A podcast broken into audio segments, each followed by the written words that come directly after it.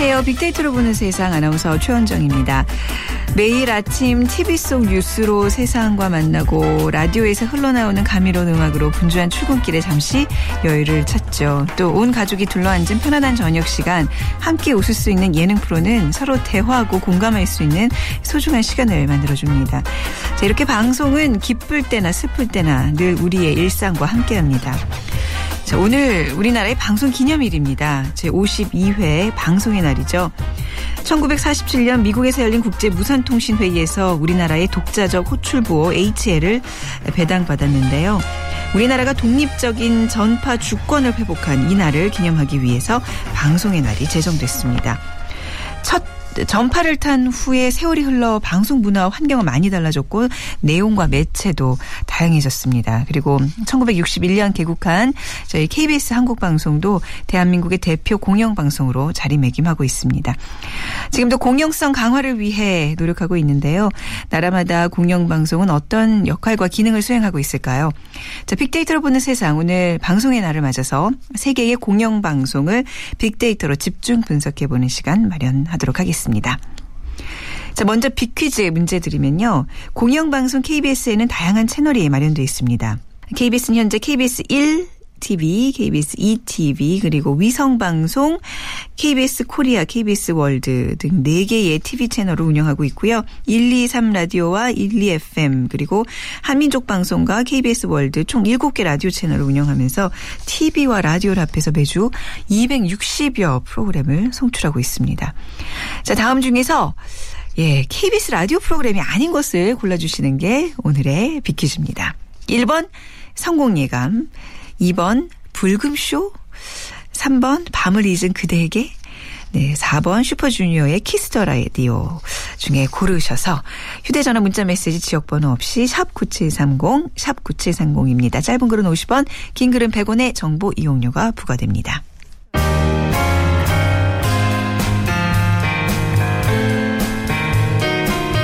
미래를 예측하는 힘, 세상을 보는 새로운 창, 빅데이터로 보는 세상. 최원정 아나운서와 함께합니다. 방송제 뉴스 중에서는 압수 뉴스를 가장 신뢰하고 있습니다. 시청률의 덜고에 대해서 그 객관적인 보도를 한다고 생각하고 있습니다. 상업적이지 않은 방송들, 교양 함양 이런 방송들 많이 해줬으면 좋겠습니다. 요즘 우리 사회에서 정치적이나 어떤 부분들에 있어서 좀 부조리한 것들 그런 거에 대해서 좀 비판을 하고 현실적으로 좀 직시했으면 좋겠어요. 우리 사회에 어렵고 약자인 사람들이 많이 공유되고 공감할 수 있는 프로가 많았으면 좋겠다. 그렇게 보게 되면 또 이제 저에 대해서도 다시 한번 생각을 하게 되고 이제 제가 더 잘해야 되겠다는 생각도 들고 하니까 시청자들에게 좀 잘못된 정보를 전달해주고 사실을 있는 사실 대로 보여주셨으면 좋겠어요. 편파적이거나 힘 있는 사람들, 그 사람들을 편들어주는 그거는 아니죠. 냉정하게 해야 되는데 또 그러다 보니까 또 피해 생기는 사람도 있어요. 근데 그거에 대해서 자기네들이 잘못했을 때는 명백하게 사죄를 하고 정치색이 없는 올바른 역할. 무엇이 옳은지 사회 정의가 무엇인지 이걸 좀 알려주는 방송을 했으면 좋겠습니다. 애들이랑 볼 수 있는 것들이요. 그러니까 선정적이지 않고 위험한 장면이 좀 덜 나오는 TV가 너무 자극적인 것 같아요. 너무 자극적인 장면이 안 나왔으면 좋겠어요. 세계를 바라볼 수 있는 다양한 시선, 올바른 역사 인식을 가질 수 있도록 공영방송으로서 역할을 해줬으면 좋겠고요. 인간극장이라든지 제가 즐겨보는 개그 콘서트라든지 그 건강한 웃음을 줄 수 있는 그런 게 괜찮은 프로그램이 아닌가 싶고요. 요즘 서민들이 살아가기에 참 팍팍한 현실이거든요. 희망을 주고 건강한 웃음을 주는 그런 방송이 많아졌으면 좋겠다는 그런 생각을 늘 하거든요. 시민들의 다양한 의견, 시청자 여러분들의 그 고견의 귀를 좀 쫑긋하게 만듭니다. 자, 빅데이터로 보는 세상 방송의 날 특집 세계의 공영 방송 함께 얘기 나눠주실 분들 모셨습니다. 위키프레스 정영진 편집장 그리고 르몽드 디플로마티크 편집위원이신 임상훈 기자 두 분과 함께하겠습니다. 안녕하세요. 네, 안녕하세요. 안녕하십니까? 자, 오늘 저희가 이제 시청자들의 그런 또 말씀을 시작으로 해서 네. 공영방송 얘기를 하려고 그래요. 예. 네. 그래서 이제 저도 공영방송을 하는 방송국의 직원으로서 이 문제에 대해서 얼마큼 많이 고민해 왔나 좀 반성하는 계기가 될 것 같습니다. 먼저 공영방송의 개념부터 좀 정리를 해볼까요? 그럴까요? 뭐 네. 뭐 우리 임상훈 위원님도 이제 계십니다만, 네. 그러니까 방송의 운영 주체가 무엇이냐에 따라서 이제 국영도 있을 수 있고 네. 공영도 있을 수 있고 뭐 민영 혹은 뭐 사영이라고도 합니다만 음, 네. 그런 여러 가지 이제 운영 주체가 좀 있을 수 있을 텐데 국영이라면 당연히 이제 나라에서 예를 들면 뭐 문화체육관광부 등에서 운영을 하면 이건 이제 국영 방송이 되는 거고요. 음. 네. 그게 아니라 어느 뭐 방송 공사라든지 뭐 이런 데서 이제 공공의 목적을 위해서 부합하는 이런 어, 방송 운영 시스템이 이제 공영 방송인 것이고 네. 그리고 이제 민간이 혹은 뭐 어느 기업들이 이제 운영을 하게 되면 이제 민영 방송 혹은 뭐 사형 방송 이렇게 이제 되는 것이죠. 네. 어, 특히 이제 뭐 국가가 운영하는 곳이 사실은 KBS도 이제 예전에는 네. 예전에는 이제 KBS도 국영방송 체제였죠. 그렇죠. 네. 그러다가 이제 에, 민주화 이후에 공영방송 체제로 이제 바뀌게 된 것이고. 네, 아직도 어, KBS는 국영 방송 아니에요라고 되묻는 분들 많으신데 그럴 때마다 좀 많이 속상해요. 아직도 그런 이미지가 있다는 것 자체가 좀 그렇죠. 반성할 부분이기도 하고요. 네. 네. 그래서 이제 뭐 국가가 만약에 운영을 하게 된다면 아무래도 어뭐 친정부적인 목소리밖에 그렇죠. 낼수 없는 이런 네. 한계가 있을 텐데 이제 KBS는 그렇지가 않다는 것이고요. 네. 뭐전 세계적으로 보면 어 대체로 이제 공영 방송들이 나라마다 한두 개 혹은 뭐 그 이상씩 있는 경우가 많이 있습니다. 영국의 BBC 같은 경우가 이제 뭐 대표적인 어, 공영 공영 방송이죠. 공영 방송이죠. 네, 네. 그리고 일본의 NHK, NHK, 같은 네. 음. 경우가 있고요. 독일 ARD 뭐 이런 데도 있고 네덜란드가 좀 독특한 것 같은데 네. 여기에는 공영 방송인데 예를 들면 어 이익 단체 또 종교 단체 혹은 뭐정 정당 등이 방송 시간을 빌립니다. 어, 네. 예, 그래서 어 투표를 해서 많이 나온 그 정파가 예를 들어서 4대 6으로 만약에 뭐어좀 민주당과 뭐 공화당이 이렇게 뭐 먹었다고 치면 네. 이런 경우에는 어 그 투표에서 득표한 만큼을 시간으로 쓰는 거예요. 네네. 방송을. 어, 네. 그리고 좀 독특한 형태이죠. 이런 경우도 있고 뭐 미국 같은 경우 뭐 PBS 같은 PBS, 경우 네. 네. 다양한 국가들마다 다양한 이제 공영 방송의 어떤 형태들이 좀 나타나고 있다. 이렇게 네. 볼 수가 있겠습니다. 그래서 어떤 대표적인 KBS와 좀 맥락을 같이 하는 공영 방송이라 그러면 이제 BBC와 NHK를 좀 들을 수 가장 있을 이제 거예요. 그렇죠. 비슷하다고 볼 수 있죠. 네. 그러니까 방송 시장이 이제 무한 경쟁에서 이렇게 뭐 그야말로 좀뭐 공영 방송이 좀 밀리는 상황이 위기다라고는 얘기하지만 오히려 역으로 이런 시장에서 공영 방송의 존재가 더 중요해지는 것 같아요. 그래서 그렇습니다. 네. 각 국가별 좀 공영 방송의 특징 어떻게 그야말로 네. 헤쳐나가고 있는지 좀 볼까요? 네. 그 특징 중에 이제 가장 네. 중요한 게 돈을 어떻게. 어, 하고 있느냐 수신료 이게 문제가 예, 가장. 큰 문제인 것 같은데 네. 그러니까 나라에서 그러니까 국영 방송이 당연히 이제 나라에서 이제 운영을 하니까 뭐 좀 논외로 하고요. 네. 이게 이제 수신료를 받는 곳이 있고 네. 광고와 수신료를 동시에 받는 경우가 있고 음. 또 광고로만도 운영되는 곳이 있습니다. 하여튼 다양한 역시 이 형태도 좀 있을 텐데 네. 뭐 심지어 뭐 영국 같은 경우 BBC는요 어, 방송 허가를 여왕이 또 내주기도 하고 하지만 또 정치적으로는 굉장히 독립이 돼 있기 때문에 네. 어, 어떤 영국 정부에 대해서 비판적인 이야기를 굉장히 신랄하게 또 하기도 하고요. 음. 어, 일단 수신료로 움직이는 겨- 수신료를 받는 나라 같은 경우는 우리나라도 이제 KBS 같은 경우 받죠. 네, 네. 그리고 어, 교육방송 EBS도 역시 수신료가 주요 재원입니다. 하지만 광고도 함께 받고 있습니다. 음. 그럼, 예, KBS 그럼요. ETV 네. 같은 경우는 이제 광고가 많이 운영이 되고 있죠. 그러니까 이렇게 이제 광고와 수신료를 동시에 받는 경우가 이제 많이 좀 있는데 어, 뉴질랜드 같은 경우 어, 같은 뭐 이런 경우도 있고요. 또 어, 프랑스의 뭐 어, 텔레비지용 텔레비지용이라는 데가 있거든요. 네. 여기도 이제 광고와 수신료 같이 받고요. 그리고 이탈리아의 RAI라는 곳도 있는데 역시 여기도 어, 수신료도 받고 광고도 받는 뭐 이런 이제 형태들이 상당히 좀 많이 있습니다. 이게 네. 수신료만으로는 좀 운영이 어려운 경우가 네. 많다 보니까 이렇게 광고를 함께 받는 경우도 있고요. 그리고 이제 세금과 광고를 운영하는 곳도 있습니다. 네. 네덜란드 NPO 같은 경우는 세금도 어, 세금을 통해서 어, 운영이 되고 또 일부는 광고를 통해서 운영이 되고요. 어, 여러 가지 이렇게 뭐 돈을 통해서 운영이 되긴 하는데 네. 어, 결과적으로는 이 수신료를 어, 굉장히 많이 받는 어, 예를 들면 영국의 BBC라든지 NHK 같은 경우는 네. 수신료를 아주 좀 많이 받아서 이 수신료만으로도 충분히 어, 운영이 가능한 이런 시스템이 가장 좀 바람직하지 않겠는가 이제 이런 어, 얘기들이 많이 나오고 그렇죠. 있습니다. 뭐 적게는 서너 배, 많게는 뭐 예닐곱 배까지 수신료 차이가 나는데, 음. 그러니까 뭐 국가 지원도 있고, 너희 광고도 맞는데 무슨 수신료를 자꾸 올리려고 하느냐 이게 외부의 여론이 좀 그렇잖아요. 네. 근데 사실 국가 지원이나 광고를 줄이고 수신료를 높여야 그 공영방송 입장에서는 정치, 경제, 권력으로부터 자유로워질 수 있는 거거든요. 네. 그 정부 입장을 대변하는 모양새로 이렇게 비춰질 수도 있는 게 이제 KBS는 국가 기관 방송이기 때문에 주요 네. 행사들을 이렇게 중계하고 알려야 될 의무가 있거든요. 근데 이제 그게 우리가 이제 소위 뭐 관제 방송이다 이러면서 굉장히 음. 그 어떤 그 선을 넘지 않기 위해서 굉장히 어떤 공영 방송인으로서 노력을 하고 있습니다만 아무래도 이제 그런 어떤 우리 스스로의 자정 작업이 있어야 국민들도 공영 방송에 대한 신뢰도가 높아지지 않을까 싶은데요. 네, 그렇죠. 이게 굉장히 어려운 문제예요. 진짜 진짜 그 우리 그 방송 직종에 이제 종사하는 사람들 입장에서 그 선을 잘 지킨다는 게 굉장히 어려운 문제인데 네. 자 그렇다면 과연 다른 나라의 그 어떤 고- 공영, 방송에 대한 신뢰도는 네. 어떤지 좀 궁금합니다. 좀 예. 일단 뭐. 어, 널리 알려진 얘기긴 네. 한데요. 뭐 BBC 같은 경우에 영국 국민들에게 설문조사를 해보면 네. 정부보다 네. BBC를 세 배를 더 신뢰한다는 거예요. 아, 이 BBC 직원들은 얼마나 자부심이 있을까요? 그렇죠. 네. 예, 정말 네. 내가 일하는 직장이 네. 그렇게 국민들로부터 신뢰를 받는다는 것 어, 자체. 어떻게 하면 이렇게 돼요? 네. 그게 뭐 하루 아침에 되는 건 분명히 좀 아닐 것 네. 같습니다. 이게 어, 그동안 꾸준히 이 BBC라는 곳이 어, 국민들로부터 받- 그런 신뢰를 받을 수 있었던 것도 이제 보도라든지 뭐 특히 이제 보도가 가장 중요하겠습습니다만 음. 네. 어느 한쪽에 치우치지 않고 혹은 뭐 정부의 입김에 휘둘리지 않고 어, 과감하게 이제 정부가 잘못한 건 잘못했다 혹은 네. 뭐 잘했 던 것은 잘했다라고 이야기할 수 있었던 그 독립적인 운영 자체가 결국은 이 국민들로부터 신뢰를 줬던 이제 가장 큰 이유가 아닐까 네. 싶고요.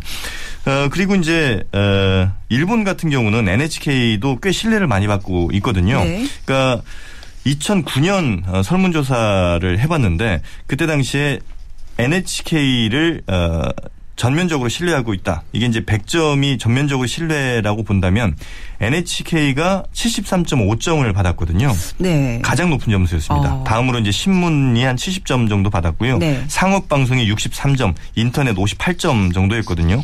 그만큼 NHK에 대한 어, 일본 국민들의 신뢰도 역시 뭐 영국만큼은 조금 안 될 수 있겠습니다만 굉장히 높다. 음. 특히나 뭐 어, 중립 공정 또 사회적 약자 배려, 신뢰성, 심층성 이런 부분에 있어서 높은 점수들을 좀 받았는데 이런 부분만큼은 네. 어, 우리도 좀 더좀 노력해야 될 부분이 아닌가 싶습니다. 지금 BBC와 이제 NHK의 어떤 음. 공영방송으로서의 신뢰도를 얘기해 주셨는데, 자, 그렇다면 두둥 KBS의 신뢰도 굉장히 궁금해지거든요. 이거 좀 가감 없이. 아주 궁금합니다. 예, 아주 그냥 저 조사 결과 네. 그대로를 좀 발표해 주시기 바랍니다. 이제 뭐 예. 사실은 조사들마다 조금씩 이제 차이는 있는데요. 일단은 어, 신뢰도 가장 높은 매체는 역시 우리나라에서도 KBS는 맞습니다. 네, 그래서 네. 이제 어, 여러 조사들이 있겠습니다만 어, 특히 이제 이 조사가 이제 가장 어, 좋은 조사라고들 이제 얘기를 많이 하는 그러니까 각계 전문가 정치 경제 사회 문화 등 각계 전문가 1000명에게 가장 영향력 있는 매체가 무엇이냐 가장 신뢰할 수 있는 매체가 무엇이냐 이런 이제 질문을 해봤거든요.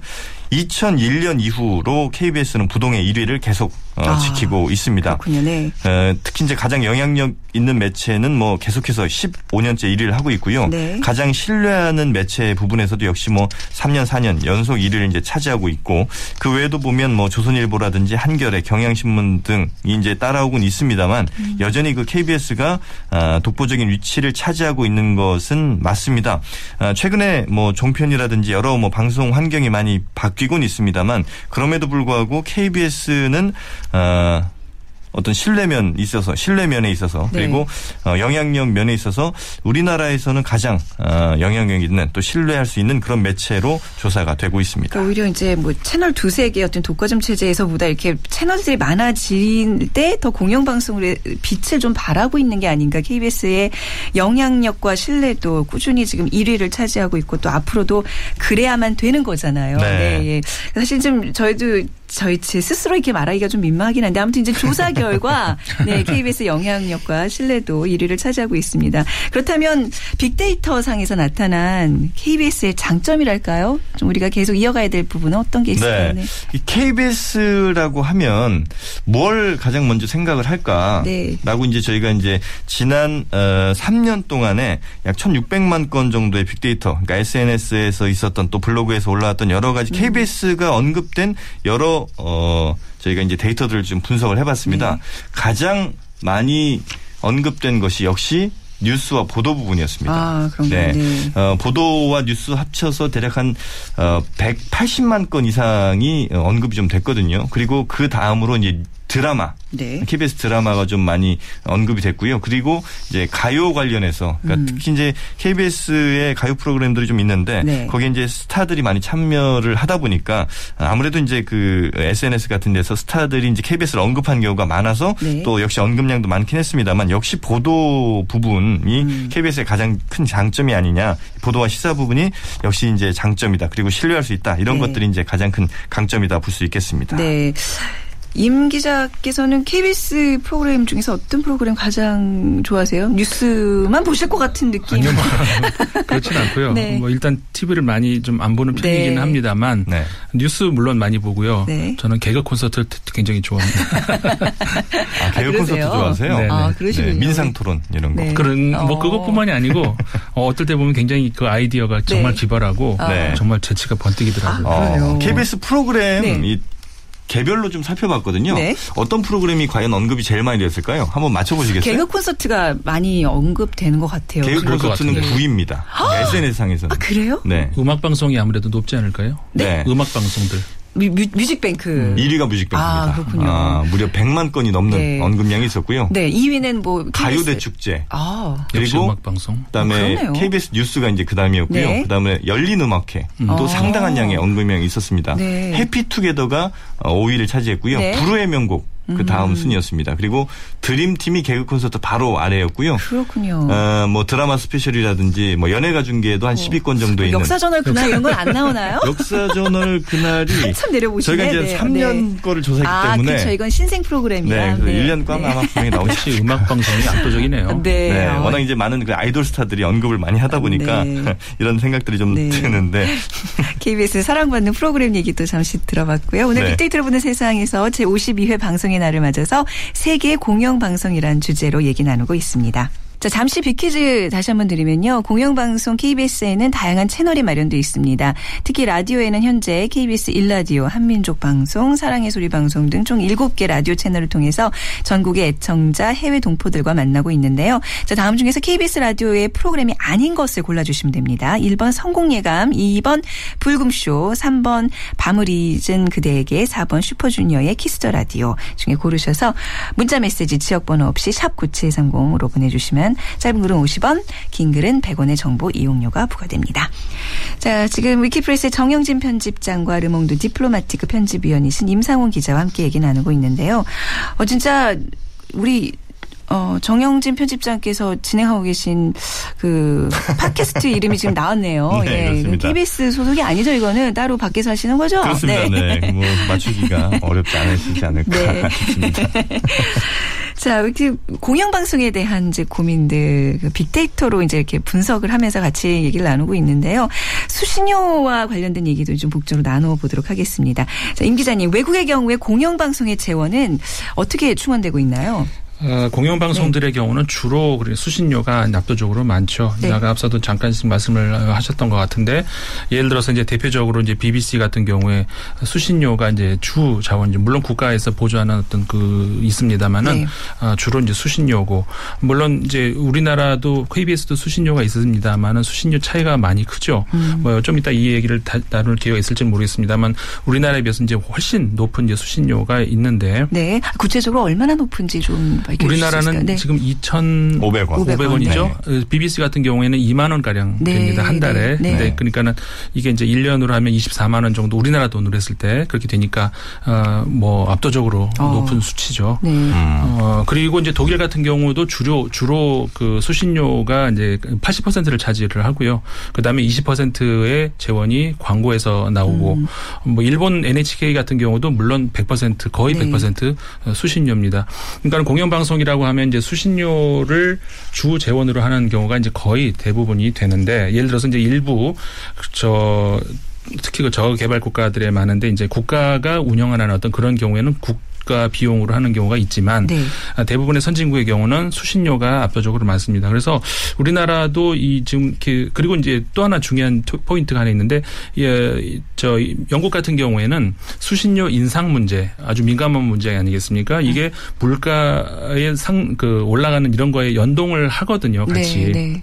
그다음에 독일 같은 경우도 엄격한 심사, 3차에 걸친 심사를 합니다만 음. 그리고 이 심사 과정에서 방송계의 그 사람들 그다음에 정부 인사들은 전부 배제가 되고요. 네. 회계 전문가들만 구성된 그 전문가들로 심사 엄격한 심사를 통해서 어, 저 수신료 인상을 결정을 하고 하거든요. 그러니까는 수신료 인상도 꾸준히 이제 이어져 오고 있고요. 그런데 KBS의 경우는 이 81년도에 어, 2,500원으로 인상된 뒤로 지금 어, 34년째 지금 정체되고 있거든요. 동결되고 있습니다. 이거는 어떻게 보면은 우리가 좀 대, 좀 큰 어떤 차원에서 좀 국민적인 어떤 합의가 있어야 되지 않을까. 물론 이럴 때 KBS의 공영성이 우선 담보가 돼야 되는 것은 그렇죠. 물론이죠. 그리고 NHK 같은 경우도 어 만약에 이제 국민들이 아 이건 그 공공성이 의심을 받을 만하다 할 때는 네. 수신료 거부 운동을 어 통해 가지고 제재를 가하는 시민 운동도 있거든요. 네네. 그런 여러 가지 우리가 선진국의 사례들을 보고 좀 어떤 우리가 좀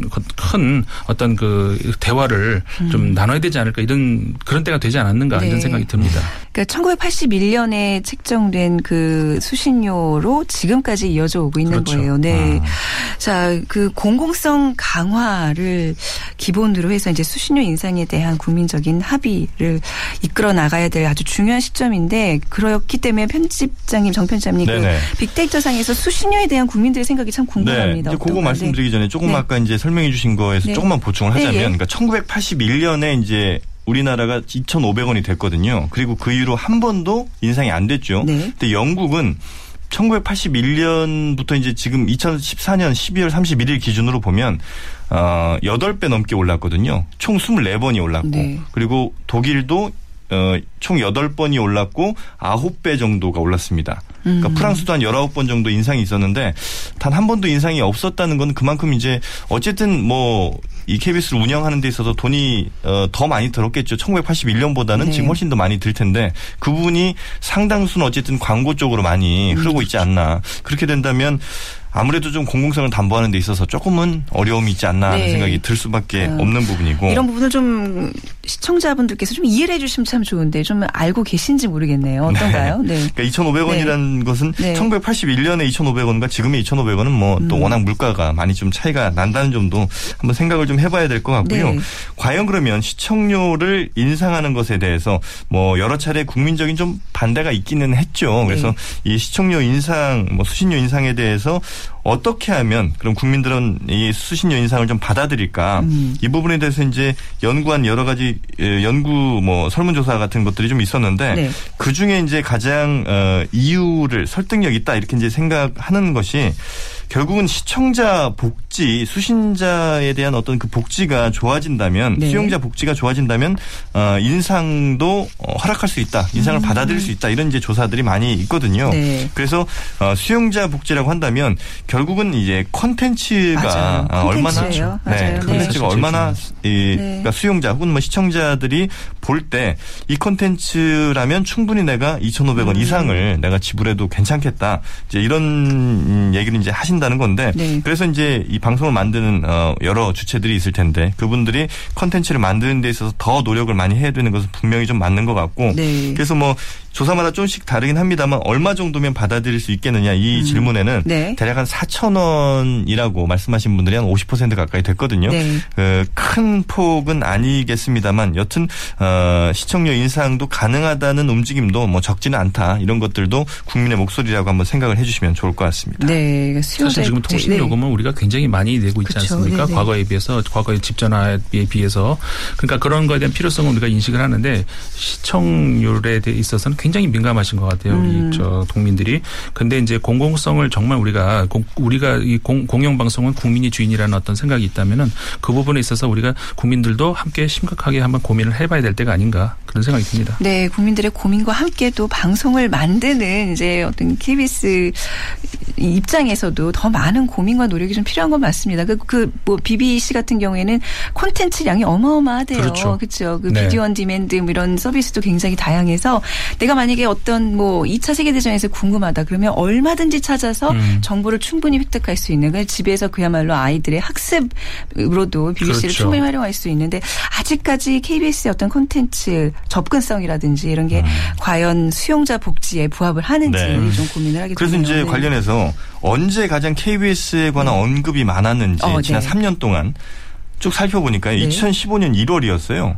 이게 무슨 일이 있었나 살펴봤더니 당시에 박창진 대한항공 사무장 있죠. 네. 그분의 인터뷰가 단독으로 한번 KBS가 나간 네, 적이 네, 있었는데 그랬죠. 네. 그때 당시 하루 6만 건 이상 언급이 됐거든요. 그러니까 그렇게 본다면 어, 남들이 접할 수 없었던 정보를 먼저 전해주거나 음. 정말 어, 사회적으로 꼭 필요한 목소리를 전해줄 때 정말 KBS에 대한 확실한 그 어떤 지지 뭐 이런 네. 것들이 있을 수 있을 것 같거든요. 그러니까 네. 그런 부분은 굉장히 또 여기 훌륭한 인재들이 많으시니까 네, 어, 네. 그런 걸 조금 더 노력을 하신다면 어떨까 네. 싶습니다. 그러니까 이게 컨텐츠뿐만 아니라 사실 여러분들이 알게 모르게 어떤 난시청 지역 해결 뭐 이런 기술적인 면에서도 방송 기술을 한 단계 계속 업그레이드하는데 굉장히 많은 자원이 투자되고 있거든요. 이제 그렇죠. 그런 것도 좀 국민들께서 좀 알아주시면 하는 마음도 가져봅니다. 자 오늘 공영방송에 대한 사실 굉장히 이게 어려운 어려운 주제죠. 예. 뭐 신문 언론 방 이런 학계에서는 굉장히 몇 년간 이게 공부를 해도 모자라는 만큼 굉장히 방대한 어떤 그 내용을 담고 있는 주제인데 오늘 뭐 짧게 공영방송에 대한 얘기를 해봤습니다. 자, 임 기자님께 그 IT 산업 발달과 이제 방송 패러다임의 변화로 네. 공영방송이 사실 큰 전환점을 앞두고 있는 그렇죠. 거잖아요. 자, 어떻게 우리가 활로를 모색 해야 될지 뭐 외국의 사례를 들어주셔도 좋고요. 좀 정리하는 말씀 부탁드리겠습니다. 네. 뭐 사실 지금까지 말씀 나누면서 이제 많은 정리가 되긴 한 것 같기는 네. 합니다. 그런데 이제 크게 우리가 이제 방송을 어 세 가지 차원에서 얘기를 하자면 콘텐츠 제작, 그다음에 이걸 어떻게 송신할 것인가, 네. 디바이스 문제든가 모든 것, 그다음에 이제 어떻게 이걸 활 그, 효율적으로 경영을 할 것인가 이 아- 아니겠습니까? 근데 여기서 이제 예를 들어 송신 사업 같은 경우에는 우리 앞서서 말씀 나눴습니다만은 저 민영 사업하고 굉장히 많이 경쟁을 하는 체제고 어 경영 차원도 마찬가지고 그렇다면은 결국은 아 이제 반복을 하지만 이 공공성에 대한 담 보장 보장. 그러니까 컨텐츠 제작에 있어서 이거는 정말 그 공영 방송이 가장 민감하게 그리고 이제 아까 우리 데이터에서도 저 말을 합니다만 국민들이 어떨 때 우- 우리가 수신료를 인상해도 동의를 할 수 있는가 살펴보면은 첫 번째가 아까 그 컨텐츠의 어떤 그 풍부함 그다음에 공공성 이런 거 아니었습니까? 그러니까는 우리가 이제 국민들에게도 이제 는 이런 걸 같이 좀 어, 생각을 해볼 때가 되지 않았는가 우리가 이제 요구를 할 때지만 이 공영 방송 입장에서도 과- 정말 이 컨텐츠 국민들이 요구하는 컨텐츠에 대한 공공성, 다양성, 공정성 이런 것들을 정말 심각하게 고민을 해야 되지 않는가 이런 생각을 해봅니다. 정 편집장님도 이제 불금쇼도 진행하시고 뭐 각종 저희 네. KBS 프로그램에 활약이 대단하신 방송인이신데요. 네. 방송인이란다는 건좀 뭔가 약간 예 좀 너무 포괄적이긴 한데 아무튼 그 마- 마지막으로 방송의 날을 맞는 소감과 또 네. 공영 방송에 좀 거는 기대도 좀 남다르실 것 같아요. 네, 제 수입의 대부분이 이제 KBS에서 나오고 있습니다만, 네. 어, 그럼에도 불구하고, 제 이제 이 빅데이터 분석을 쭉 한 3년 치를 하면서 느꼈던 게 뭐냐면, 긍정의 KBS에 대해서 긍정의 생각을 가지고 있는 분들이 대략 한 46% 그리고 부정이 한 29.3% 정도가 나왔거든요. 네. 물론 이제 이거는 조금 더 면밀한 조사가 필요하긴 하겠습니다만 여튼 뭐 긍정이 부정보단 좀 더 높습니다만 여전히 한 30% 정도는 KBS에 대해서 조금은 부정적인 생각을 갖고 있는 분들이 있다. 그래서 이 30%의 뭐 국민들 혹은 뭐 네티즌이 될 수도 있겠습니다만 이분들을 아, 긍정으로 돌릴 수 있다면 네, 뭐 그렇죠. 그렇다면 아마도 뭐 지금 당면하고 있는 KBS가 당면하고 있는 여러 가지 문제점을 해결하는 데 있어서도 음. 든든한 지원군들이 되지 않으실까 이런 생각을 좀 합니다. 그런 면에서 KBS의 어떤 수입을 네. 많이 의존하고 계신 방송인으로서 함께 저희와 예, 많은 의무감을 갖고 네. 좀더 많은 노력 열심히. 공부하도록 하겠습니다. 네. 자 오늘 말씀 나눠주신 위키프레스의 정영진 편집장 그리고 르몽드 디플로마티크 편집위원이신 임상훈 기자 두 분 감사합니다. 네. 고맙습니다. 자, 오늘 빅퀴즈 정답은 KBS 라디오 프로그램이 아닌 것을 골라주시는 거였는데 2번 불금쇼였습니다. 저희가 당첨자는 내일 이 시간을 통해서 발표해드리도록 하겠습니다. 자, 내일 방송과 스포츠에 대해서 빅데이터로 분석하는 시간 마련되어 있습니다. 11시 10분 어김없이 함께하겠습니다. 지금까지 아나운서 최원정이었습니다. 고맙습니다.